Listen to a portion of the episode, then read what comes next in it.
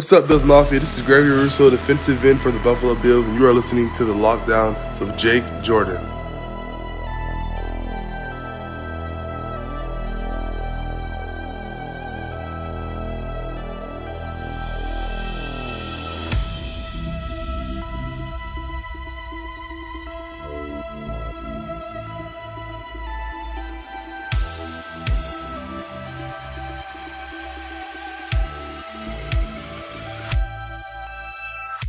What is going on, everybody? Welcome to the coolest place in Bills Mafia outside of Western New York. This is the Lowdown. I am your host, Jake. And as always, I have one of my brothers with me to help bail me out on a podcast in the off season. Adam from work. What is going on, man? Not much, buddy. I'm just uh, taking a little break here from from doing some work and talking sports with you. Well, I mean, it's definitely a uh, it's it's definitely a welcome conversation as opposed to what we could be talking about, which is now that there's a damn hurricane heading towards us. So, if anybody is listening to this, and this is the last time you ever hear from me or Adam or even Justice, who lives in Tampa, uh, just know that the hurricane got us. Hurricane Elsa came in with all the might of the two Frozen movies and all the spin-offs to absolutely destroy us. But Adam, there's things we got to get into. There's a couple of things uh, that have come up that we got to talk about because you know it. We're Buffalo Bills fans, and we got to talk about it because what else is there to fucking talk about? There's nothing. It's boring out here. It's like the Wild West like if it's like, oh, what is Bills Mafia going to talk about? It's like a fucking tumbleweed. And then far beyond that tumbleweed is that Cole Beasley vaccine talk, and I'm not fucking touching it. So, so I, I uh, I mean, it's it's just uh, totally ridiculous everything that gone has gone on with that. But we got a few things we're gonna hit. Uh, the first one I want to talk about is for the 800th time and possibly uh, probably not the last. Zach Ertz is supposedly coming to Buffalo, and if it's going to happen, it's happening today. We are recording this Friday morning, and this is coming out Friday afternoon. And the report yesterday said within 48 hours. I'm calling bullshit on it, but I'm still going to buy into it because I will take every opportunity to talk about us upgrading our tight end position. What do you think, Adam? Like you just hear Zach Ertz is coming to the Bills again. Obviously, it seems like we're the only bidder. How does how does it feel? Like all of this feel for you? I'm genuinely just curious as to what they're gonna actually do because Philly is in a in a spot where he doesn't want to play for them. He doesn't want to be there. He's already made it clear he doesn't want to be there. He hasn't shown up anything. He's not showing up. I don't know what they're holding on to. They're going to get nothing for him. And Beane is sitting there, like he already said. You know, he he said we're going to be looking to make moves, but basically, we we're going to do it financially wise. We're not going to. Yeah, we're on a budget. We're not big spenders. We're and so he made it clear he's not doing anything that is going to break the bank. And so he fits us. He keeps being linked to us. All the other teams that were in the market for him have gone and made additions because they basically figured out the Eagles wanted too much. And now it's getting to the point in the year where the Eagles are either going to need to cut him or just take whatever they can get. And I have a feeling that Beane is still just saying, hey, here's a seventh rounder. Dude, I a hundred percent. I think it's got like there's got to be some sort of deal when it comes to this, right? Like, obviously, if the Eagles cut him, they get nothing. But all of the suitors for Zach Ertz have, you know, dried up. There's no one that's really in talks to get him. Uh, it was the Chargers at one point, mm-hmm. and then they went and signed Jared Cook. Mm-hmm. So like there was a report that came out like a month ago now. God, time is just flying. This is the last month without NFL football. Thank God. Thank the Lord. But legitimately a report came out and it was like, oh, the Chargers are still talking to the Eagles. I'm like, no, the hell they're not. That report just came out because they're trying to strong arm the Bills still, probably. So now now it's whittled, whittled down to just the Bills. I'm like, yeah, I'm sure because Howie Roseman keeps getting a phone call every week. I think you said this. He keeps getting a phone call every week from Brandon Beane It's just hmm. like, hey, that seventh rounder is still sitting there. He's like, no, we want a we want a fourth rounder. Okay, Hey, I'll call you again next week. calls him back. That seventh rounder is still sitting there. And eventually, Howie Roseman's going to realize, look, either I'm going to cut this guy and get nothing, or I'm going to get a seventh rounder and like Harrison Phillips or something. I mean, like, here's the thing like we I, at, at my job right now you know we're dealing with a situation where we're going back and forth with people uh, on a negotiation and it's like the longer you drag it out the more we take away things so it's Yeah. like at one point we were offering you know a really good deal and now it's like hey at this point uh you're lucky if i give you anything so yeah, right. I, At I think point, Beane is kind of sitting there going, "Look, I gave you a good offer back, you know, three months ago. You wouldn't take it. in So now you're desperate. You need me. So if you want anything for him, here you go. I will give you a If you seventh want- rounder. if you want anything more than a seventh rounder and some practice squad, dude, like, then uh, I'll wait for you to cut him, and I'll sign him myself.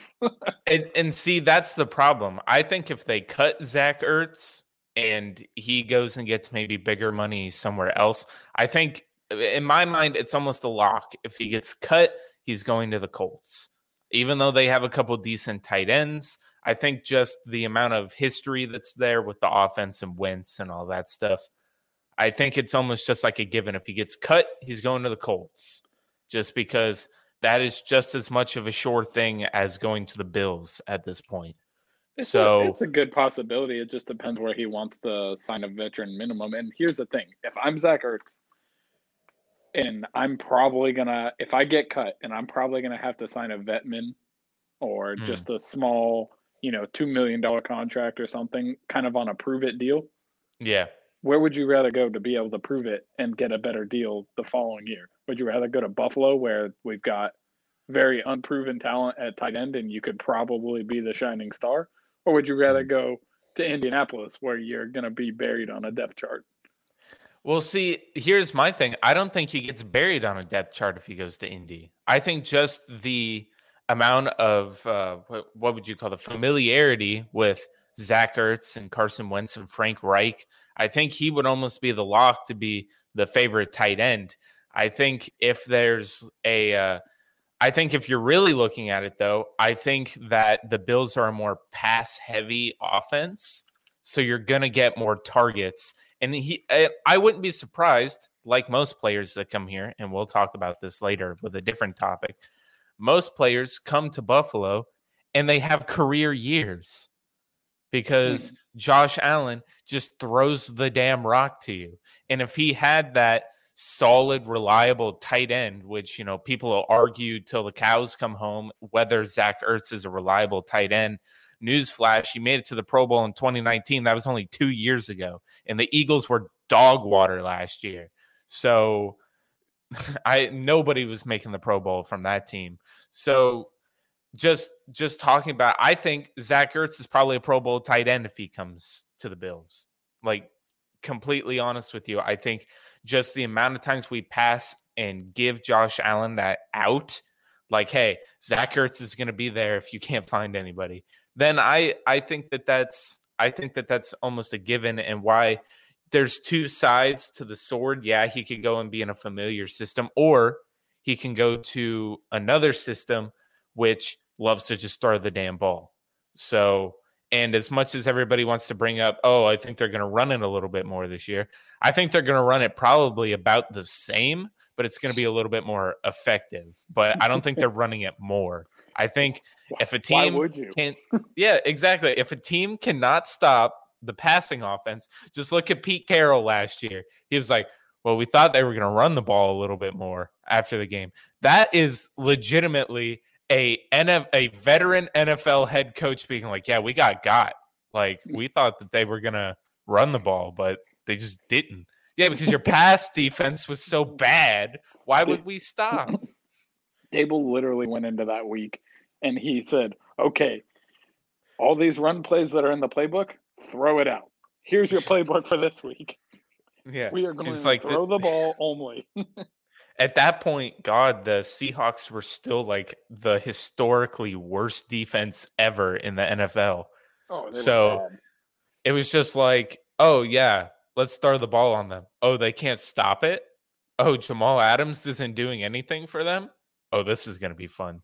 All right, let's get it. Like that's that's what happened, and we. And why would you not want to join that? Like, hey, this team, when the passing's going, my God, everybody's getting the damn rock. So if you're Zach Ertz, why not take that? But my whole thing is we we we averaged 31 points a game last year. 31. which is insane. That's that is a big time offense right there. And you're talking about a a team that is bringing back its O line, just added another running back to the backfield. So we've got a stable of running backs. We got a hmm con- we've got continuity with the O line. You still got Diggs and Beasley, and now you added Emmanuel Sanders, and it's like you stick Ertz in that offense, we're scoring 35 points a game. like, Yeah, we're we're just averaging one more touchdown a game, probably. Like, like that's, that's- gonna be an offense that just is unstoppable. You, I mean, do you do? What? And when I read you some like stats here, I'll just go because I wanted to talk about our tight end room right now. We're just gonna say that probably the locks are at this point. I think Jacob Hollister, Dawson Knox, and Tommy Sweeney. I think those are the three tight ends that you're keeping right now at this moment. But that's just Yeah. me. Some people might think Reggie Gilliam. Maybe there's some other guy that I don't know what I'm talking about. But just tell me this: Do you think that last year Zach Ertz in that offense would have given us more than 288 yards and three touchdowns? Oh, for sure. Like, and don't get me wrong, I know that that number is skewed. Dawson Knox was out with the head injury when he got concussed during that play that we couldn't see during the Dolphins game. Um, but it's I I think for sure like if that's what our tight end production is because when you look at the receiving charts, yes, we also have Tyler Kroft who got 119 yards and three touchdowns. You're telling me that if you combine that, that Zach Ertz isn't good for more than 400 yards and six touchdowns. Easily. Like, I I think that guaranteed Zach Ertz is good for like one touchdown a game, and that's when people are going to maybe even two. He's a red zone threat, and you know that's what you want in your tight end. Like he's just a way better version of Tyler Kroft, who was clutch for us last year. So I think that just overall, Zach Ertz has been a Pro Bowl tight end. Yes, he's not your Travis Kelce's or your George Kittle's. He's not like the super athletic guy, but the dude's reliable and he's kind of what you want in like an old type NFL tight end.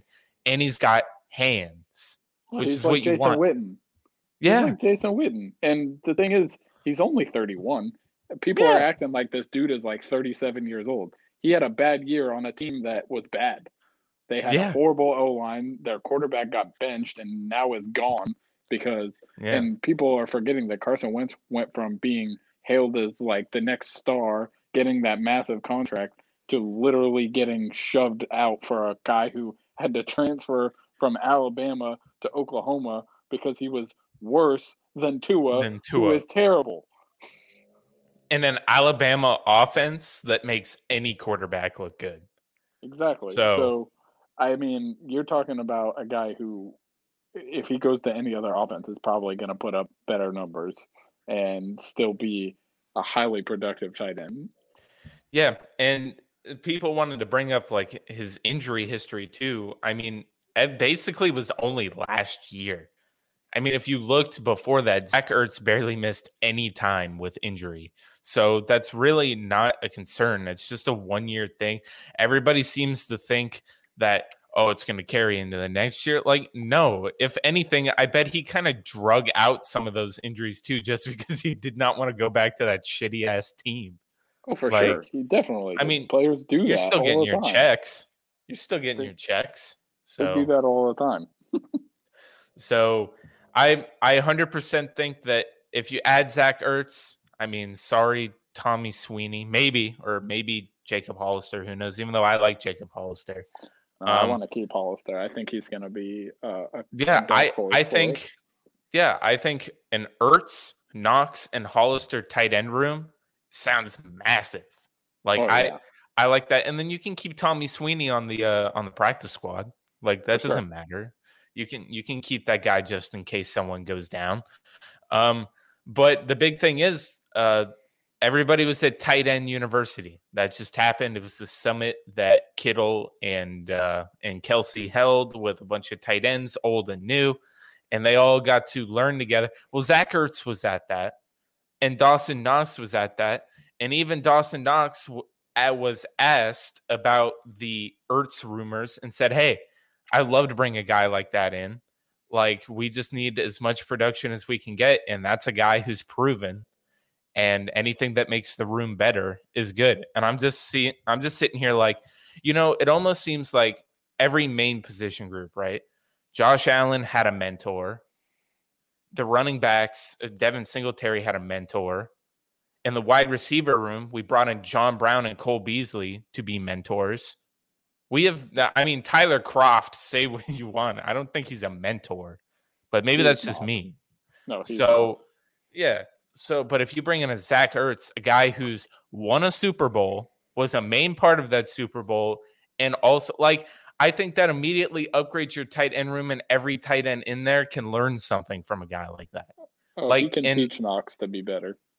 Which is why I think Brandon Beane is probably bringing that in. Like, hey, we think Dawson Knox is our guy of the future, right? But it- maybe it doesn't hurt to bring in a guy like Zach Ertz who can help teach them a thing or two, since the dude has seen a thing or two. So Mhm. I think, I think that that overall is just, like a farmer's insurance commercial. Exa- I, I, I didn't want to bring it up, but I, that's exactly what it, we we we know a thing or two because we've seen a thing or two. Um, but just piggybacking off of that, uh, I guess since we're talking about receiving, we'll end on Josh contract stuff. But uh, a big thing that's happening is uh, Lamar Jackson slash Baltimore Ravens fans. We're getting a little crazy on Twitter these last couple weeks. Uh, there's been a big thing, and I don't know why the media is pushing this narrative, but everybody's talking about uh, Lamar Jackson versus Josh Allen. Who's the better quarterback already from the from that? Tw- what is that? 2018. It's the 2018 class, and yeah, I think I believe so. That's the class of 2018. And don't get me wrong, Lamar Jackson is good in his own right. He has a different style of play. Um, I th- I think there's holes in his game, just like maybe there's some holes in Josh Allen's game, but I think there's a lot less holes in Josh Allen's game. Plus, I think he's more he's he's a more pure pocket passer. But they were putting their numbers against each other, and they were really cherry picking certain stats. They didn't put up like if you really wanted to compare Lamar Jackson and Josh Allen, one thing everybody says is, "Oh, Lamar Jackson won an MVP." And I think that that's probably the dumbest argument because for Bills fans, you can just pull up the stats from Lamar's MVP season and show that Josh Allen completely destroyed that this season. Like the only reason Josh Allen isn't an MVP, and Chris Sims has said that, and multiple people have, is because Aaron Rodgers decided he wanted to go be from another planet this year. Yeah, he put So- up like astronomical numbers. Yeah, It's like even- I believe his fair. yeah, I believe he literally almost was like perfect in everything. And I think he was what forty-seven touchdowns or something like that. Yeah. four picks. He It threw was like four rid- interceptions all year. Like that's that's Yeah. nuts. it it was straight up ridiculous, and it's like okay, well, if Aaron Rodgers didn't exist, or if Aaron Rodgers decided to have that play, that type of play in what was I, I think Lamar Jackson won it in 2019. He won the MVP. So if Aaron Rodgers did that, Lamar Jackson wouldn't even been in MVP conversation. Okay. Yeah. He, him and the Ravens, it's it's a lot different. The situations are a lot different. And I think it's more impressive with Josh Allen because and we haven't even talked about the big thing that they're throwing out there right now. But the big thing with Josh Allen is he started on a shitty team. He was the what was it? It was the seventh pick, right? We picked him with the seventh pick. It was a god awful team. I mean, yeah, the, he came into a shitty team while Lamar Jackson got picked at the end of the round and went to a good team. That was, I think, that's the big thing. Lamar Jackson got thrown into a situation where you can have success very easily. That was that was the thing. They they had all the pieces already, and they tailored it around Lamar Jackson. Josh Allen got thrown into a shitty team who had just had a horrible record. And uh, it was, my God, like I'm just trying to think of that Bills team that he Our got thrown into. room was awful. Z- Robert it was like- Foster was the best person on the mm, team Yeah, like as we didn't even have. room. Yeah, He we got- didn't have guys like Watkins anymore or anything like that. It was just no, like, it was Robert Foster. and then Kelvin Benjamin was on that first team, right? yep. Yeah, like that that team was god awful. And Josh Allen has built himself. Now the Bills are one, it's a testament to our GM and all of that, but it's also Josh Allen has elevated the players that come in too. Just talk about John Brown was a thousand yard receiver his first year with the Bills as the primary receiver, right? Mhm. Like, and that was when Josh took the first step. That was year two, which Yeah, a lot of people were like, "Oh, that's a that's a nice here." Let me pull up my Josh Allen career stats here. He made he made Cole Beasley into a into Yeah, a he- He sure did. Let's just talk about that jump for everybody's heard it. That jump from year one to year two, from 52% completion percentage to 58, and then from 2,000 yards to 3,000 yards. And, you know, I can go into all the statistics, first down percentage, all that. Overall, my dude just got significantly better the second year, right? But it was still Mhm. like, yeah, well, 58% completion percentage. You know, that's still not amazing. That's average quarterback play at best. That's not really franchise quarterback play. Well, let's talk about this year's jump because this year's jump, according to Ravens fans on Twitter, obviously it's not all Ravens fans, but a lot of ones on Twitter are saying that the jump is primarily because we signed Stefon Diggs. And that is the only reason Josh Allen took that jump. Totally disregarding that he made a jump from year one to year two. That didn't happen. But because he made such a big jump, it's all because of Stefon Diggs. Now, before I throw stats and stuff out there, Adam, what do you think about that argument? I I have a I have a few thoughts on that argument. One, All right, hit me. that that's a really stupid argument as far as just being because of Stefon Diggs. Because if you're gonna make that argument, you could make that argument with anybody. I mean, I don't hear anybody saying that. Um, what's his name out in Arizona? Uh, Kyler, Kyler Murray. Murray.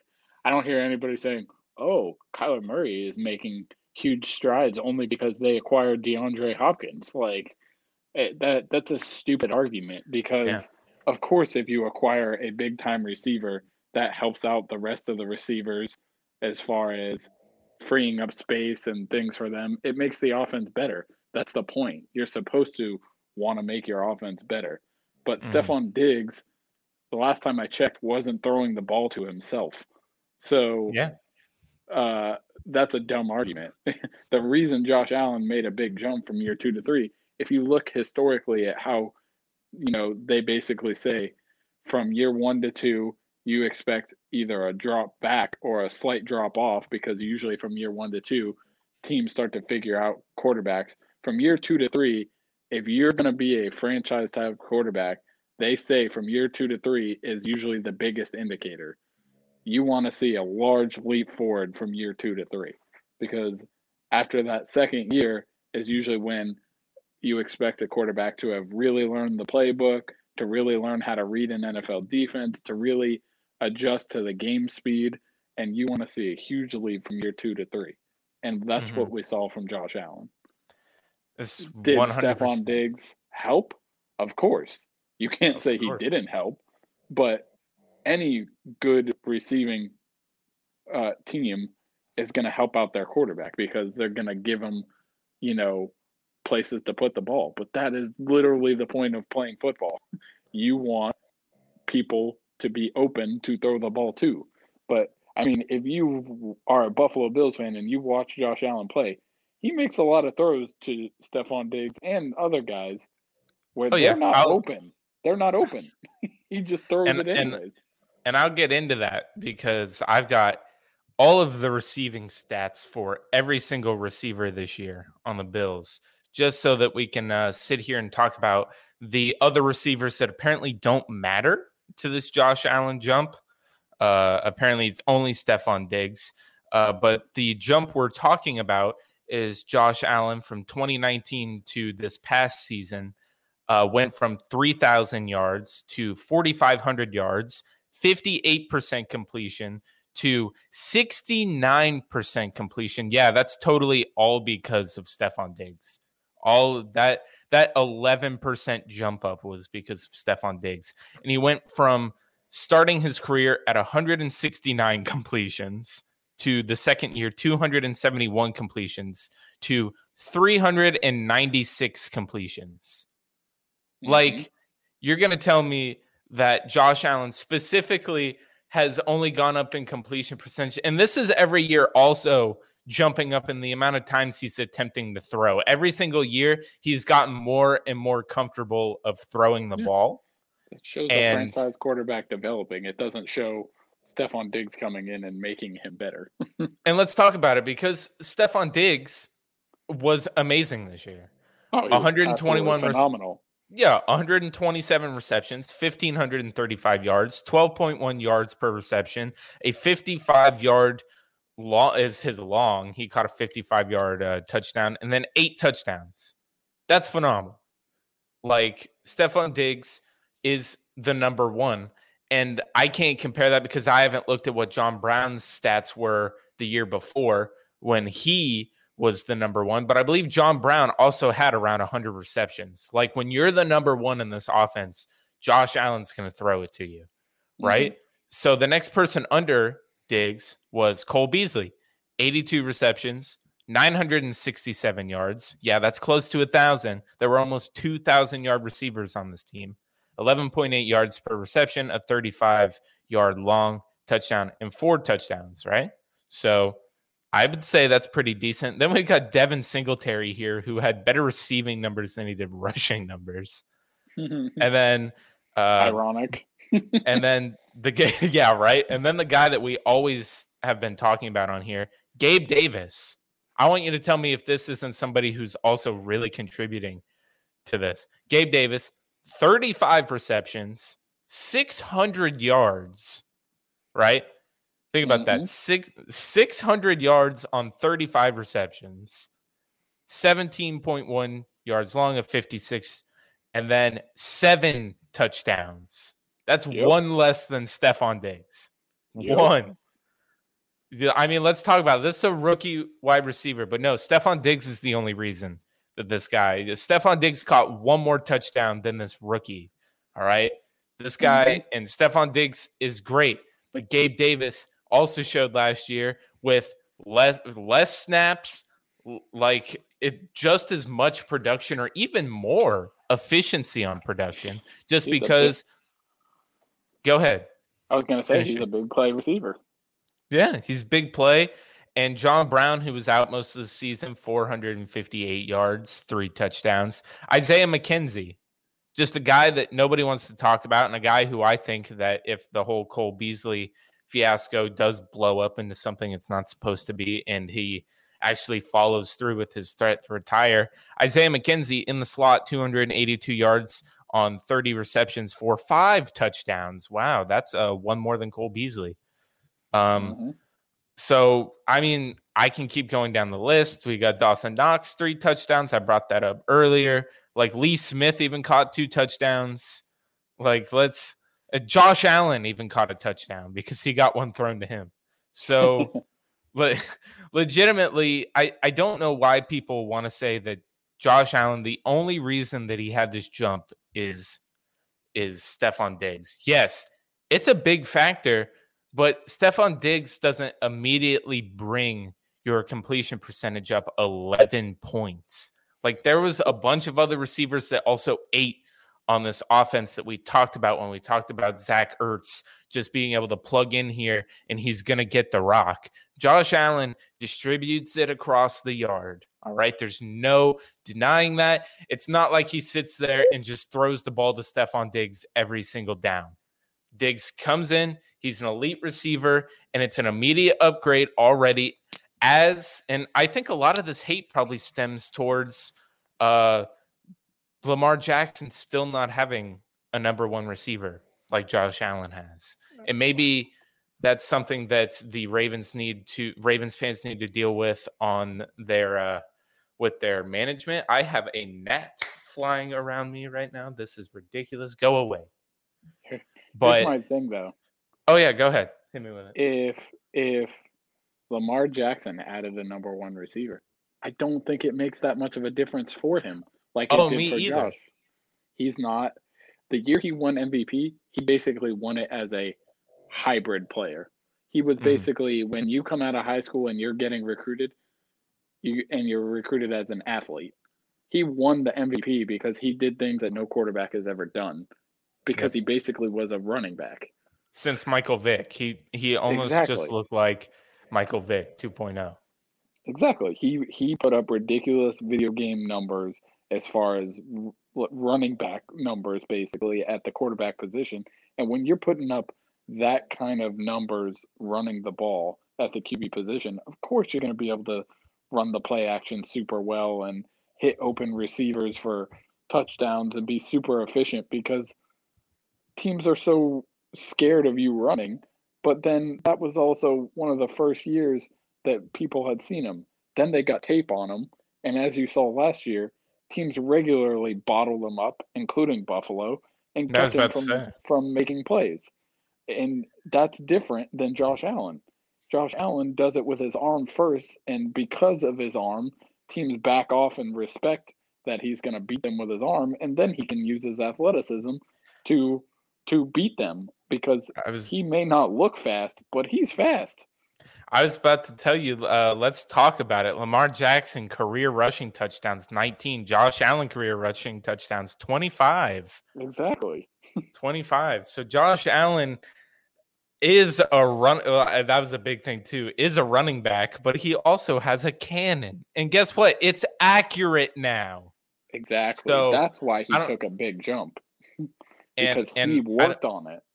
Yeah, we didn't we didn't even talk about that. We didn't bring it up and he did it again this offseason. He went and got his mechanics mapped, digitally mapped and found what he needed to change working with Jordan Palmer out Mhm. in California, learning what and then he added basically and I think this has to do he added that little Aaron Rodgers like hop Mhm. and follow and his release point a little bit later and that's what he learned doing this advanced mechanics and you know all this shit's so crazy but he did it found what was wrong and like it, it's fixed it. completely changed the guy. He fixed it. And, and- and the, sorry, go ahead. no it's fine it's fine. You can you can finish Oh, your thought. I was i was i was just gonna say that um that's what you need to do always is just like learn like and that's the thing. When josh allen he's the type of guy who's never gonna stop trying to be better and i love it Exactly. I was just gonna say that the the thing that people forget too is when you're on a good team and a good offense, like he was last year and the year before, Mhm. you can throw shorter passes. You can run a more traditional offense because you're not behind. You're not constantly trying to throw bombs down the field. His first year, and he admitted it, his first year, that team was bad. And he was just Oh, out yeah, there trying to play hero ball. And he was throwing bombs left and right down the field trying to complete passes. And uh, his completion percentage of 52% was just as much to do with the fact that he was out there trying to play hero ball and throwing i bet if you looked at his average yards in the air from that year to the year to last year it would be a huge difference because he was he was out there trying to just throw the ball over the field just to make plays and Yeah. last year he was throwing the ball purposefully he was throwing the ball precisely because we were running our offense and he has guys that can make plays. So he really didn't throw the ball deep a whole lot last year because he didn't have to. Yeah. I mean, Tom Brady made a career as the GOAT. And if you watch him play, a majority of his throws are, you know, quick throws or medium throws. He's not throwing bombs down the field constantly. That's Mm. not that's not what he does. So it, it's just kind of you know frustrating that people think that that's that's what it is. And one last one last thing on the Lamar Jackson thing before we uh, move on to the last topic of talking about Josh Allen's contract. Um, Lamar Jackson, I don't think it matters if they give him a number one receiver or not because of the system that they already have in place for him. The Mhm. system that they have in place to take advantage of his skills, which have already been shown that he's not the most prolific passer and he's very good in like just running schemes with two tight end sets. They have he has good tight ends and but receivers in that system do not flourish. And I don't think that if you add a number one receiver, like watch Sammy Watkins' numbers, even though they haven't been that good because he's been on the bench in uh, Kansas City, um, Mhm. Sammy Watkins is not going to do anything. And I don't think it matters if you throw Stefon Diggs on that team. You just change and give Stefon Diggs to Lamar Jackson. And guess what? Stefon Diggs isn't having nearly as a career year as he had in Buffalo because it's just not the system. And I don't think, regardless, Lamar Jackson, Lamar Jackson is in his system. And when it gets figured out, I don't know what's going to happen to him as a quarterback. And one of the most impressive things I've seen is uh, nobody's asking who's going to be the next Lamar Jackson and take the next Lamar Jackson leap, but ESPN and NFL say who's going to take the next Josh Allen leap. Like who's Yeah. going to do that? That that makes me that's why I think Josh Allen's the better quarterback because he has done something more impressive that no other quarterback has ever done before. And that's I, I mean, what I, and it's not you even know close. Dude, it's it's funny too because on that list that I'm talking and referring to, Sam Darnold and Baker Mayfield were both on that list, both quarterbacks that were also drafted with Josh Allen. So, Mhm. I mean, how can you make a Josh a Josh Allen leap after Josh Allen? I don't know. I think in the nobody can make those two guys can't make Josh Allen leaps. Maybe Sam Darnold can because he's on a better team. But technically they can't make the same Josh Allen leap because they're going to have to do it in year 4. Josh Allen did it in year 3. That's what makes it different. Um but just moving into talking about Josh Allen, we got one last thing to talk about before we end this all off. It's the contract business, baby. There's one last thing. Everybody's got to get their contract. Everybody's get paid. That is the part of the game that the care the uh, the players care so much about. So, Adam, reports have come out that Josh Allen says that he is willing to do a team friendly deal to keep them competitive for the future. What are your initial thoughts on that? I'll tell you how I feel just really quick. I think that that's great. I love hearing that from our quarterback. He obviously still going to get paid, but what do you think about him already like reports coming out saying he's willing to take a team friendly deal and how do you how do you view that? Do you think it's going to be a longer term deal and that's what makes it friendly or do you think it's a hometown discount like a lot of people think too? I mean, my first reaction is not surprised one bit based on everything we know about him. Um, Oh, yeah. and the kind of guy he is. Um, number two, he's a winner, and he knows that the only way we're gonna he's gonna keep a team around him and win Super Bowls, kind of like we've talked about in the past, is to not take an absurd amount of money. And number three, I think he's going to do whatever Beane says is in the best interest of the team. He may sign a massive contract that is, you know, front loaded with signing bonuses and stuff, Mhm. or he may take a longer term deal that spreads the money out.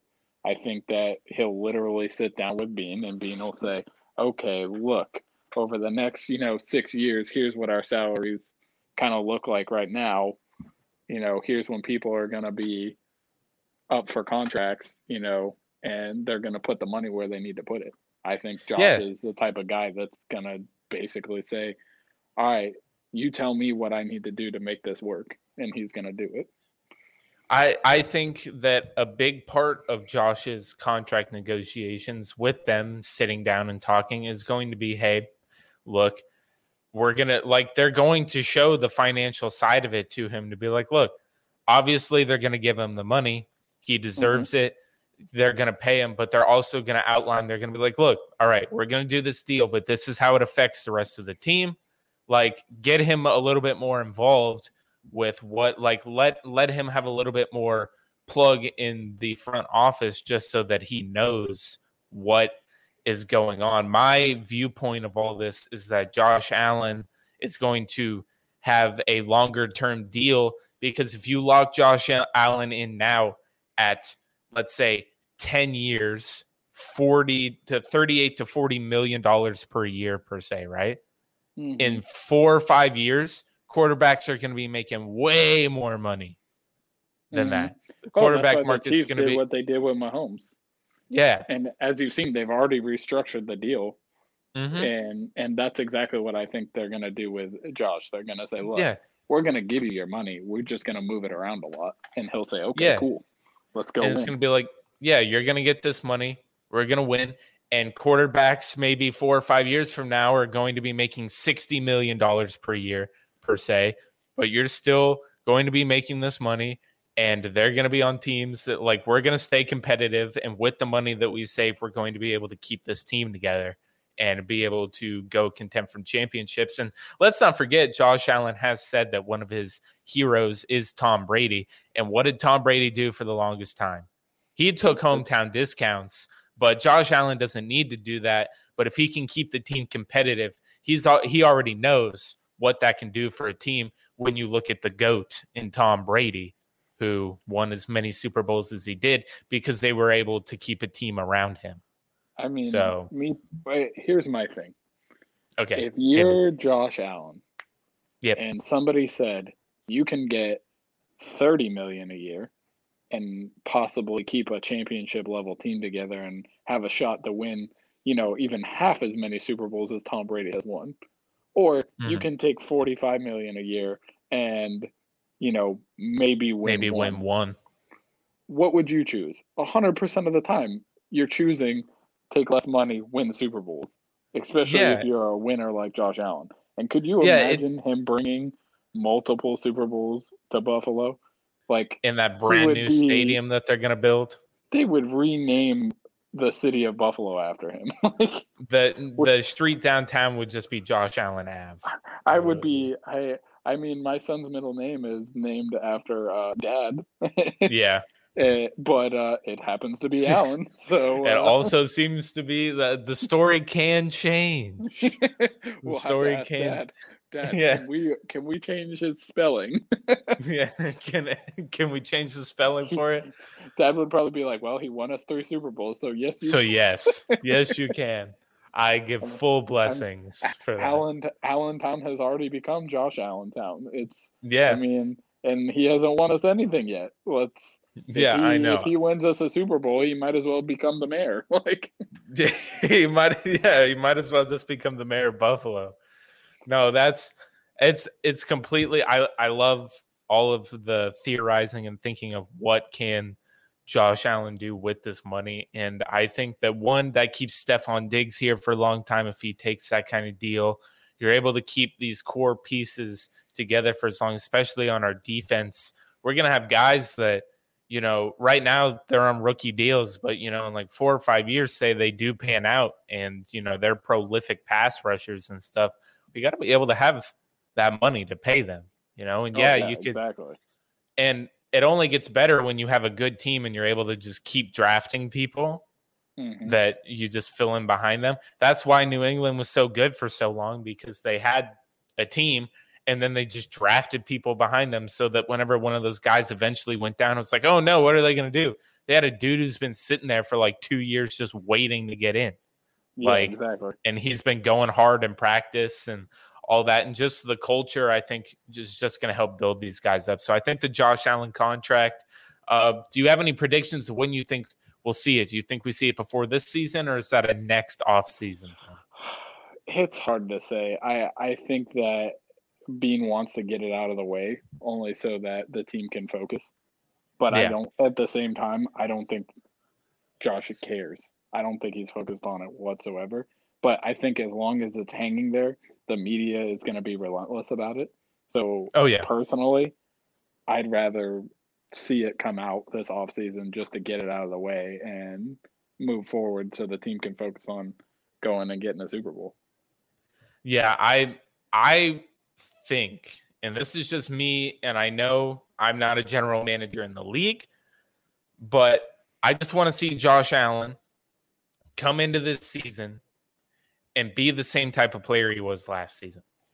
I If. I see that, if I see that, I would feel more comfortable giving him that deal because there's been a ton of quarterbacks that have one good year and then get a big contract and then fizzle out. While I don't think that Josh Allen is that type of player, you can never rule out that something like that could happen. So if I could see Josh Allen have another elite year next year, I don't care if I have to pay him a couple million dollars more because he went out and won MVP. Like that's that's not my problem.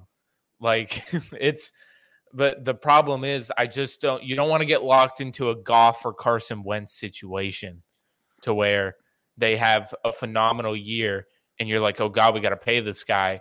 And then basically you've just got this shit stain on your cap space because eventually it turns out that he's not going to be that quarterback. And yes, that's me just being cynical, but it's also being realistic and it's a possibility that you have to think of. So I would feel more comfortable giving that 10 year deal to Josh Allen after two years than I would just after one. So I'd like to see it next off season. I don't think really, I think once the NFL season comes around, the NFL media is going to completely drop it unless Josh, until Josh Allen wins MVP and then they'll pick it up again. But see, here's my thing. Okay. Josh, as a young quarterback, showed huge development. hmm Goff and Wentz, while they had a good season statistically and Yeah. went out and got paid, those GMs were being the typical GM where kind of how they, you know, we've talked about the way they get locked in on these QBs that they draft because the because ESPN hypes them up and stuff like that Yeah. and you know like Trubisky and Darnold and all these guys. But in the past, it was Don't be like- throwing no shade on Big Money Mitch. That's my backup quarterback. In the past, though, it's like if you watched Goff, even in college, oh yeah. just like Darnold was a turnover machine. He wasn't, you know, this polished big time arm. Like, and then he went to the Rams and he wasn't that spectacular. And then McVay comes in with this, you know, unique system that teams weren't used to seeing. And they had success for a year. but if you watched him that year, it was a lot of screen passes and you Mhm. know, trick plays and throws to the tight end. And, you know, it wasn't like he was out there throwing, you know, 40 yard lasers. Yeah. And, and right and over the were- fingertips of Fred Warner while he's staring it down like it's like a golf shot. yeah, yeah. and and they went out and they went out and you know paid the guy. That was stupid. The same Yeah. thing with Wentz. It was like Wentz has been a turnover machine, but he had a Yeah. good year, and they were like, "Oh, okay. Well, I guess all that other stuff was not him. This year was him." Whereas mm-hmm. Josh, it was like, okay, rookie year, he comes into a bad team. He's trying to play hero ball. He goes, he works in the offseason. They get better players around him. He shows a big jump.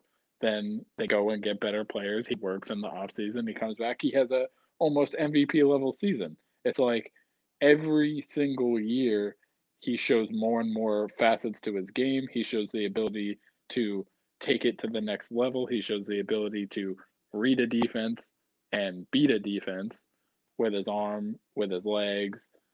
He's developing like you would expect a franchise quarterback to develop. Those other guys didn't do that, but they paid him anyways. Right. So Which... for me, the only the only scary part for me is that one factor we've talked about several times, which is that it was COVID. There wasn't fans yep. in the stands. He could hear the defensive play calls, um, things like that. So, but at the same time, the defense could hear his play calls. So, yep, it, it, it's it's one of those things where do I think he's gonna have this you know massive leap again? Obviously not. There's not much room to leap. But unless he's at like 80% completion percentage, which he better win the damn MVP with that. My, if he completes 80% of his passes and we don't win the Super Bowl, I would be. I know. So, would... I mean, I'd be okay if they paid him now, but I, I get where you're coming from. And, you know, it's always good to know for sure. But you know, you still don't know for sure, even if he puts up another year like that. Yeah, exactly. It, what happens when Brian Daboll leaves? Like you, you just don't know. But I think, I think no matter what way you go, it's like I'm, I'm like 51, 49%, right? Like I'd prefer that they wait another year. But if they pay him now, I'm not going to be mad. I think a lot of people aren't going to be mad. Of course, there's going to be people on Twitter like, oh, you know, we shouldn't have done that. But like I'm I'm I'm perfectly fine with whatever Brandon Beane See, this is called trusting the process. Whatever Brandon Beane thinks is better, then I will trust that. Like when we drew in the draft, he drafted two defensive ends. I liked that, but he drafted two tackles. I didn't like that. But just because I didn't like it, it's like, but you know what? Brandon Beane knows something, and you know we'll just we'll just see what it is, and that's how I trust him with the. uh with the Josh Allen contract. So I think that that's going to be what it is. Well, that was a good solid 51 minutes, Adam. We did it. Now, I have to make sure that we get this out so all the lovely people are listening to this on a Friday afternoon, maybe on their way from work, getting ready for the weekend. And as long as you don't live in Florida, you're going to have a happy July 4th weekend while all of us are down here trying to make sure that we do not die. So, from all of us down here in Florida, we hope you guys have a awesome July 4th. You have been listening to the coolest show in Bills Mafia outside of Western New York. And I have been your host, Jake, along with my brother, Adam. And I will see you guys next week.